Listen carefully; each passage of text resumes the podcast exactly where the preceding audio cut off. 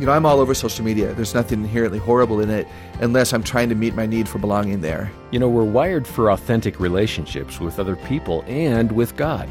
Dr. Kathy Koch explains on Focus on the Family Minute. The need for belonging is legitimate, and it's going to be met with um, true accountability, responsibility, intimacy, knowing each other, um, sharing values, sharing ideas, um, hanging out, iron sharpening iron. You know, I obviously love that verse.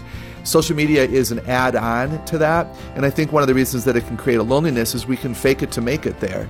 And so we flip our identity in different groups and we flip our identity when we're posting about different things. And we see inconsistency in people. They're desperately trying to fit in and figure it out.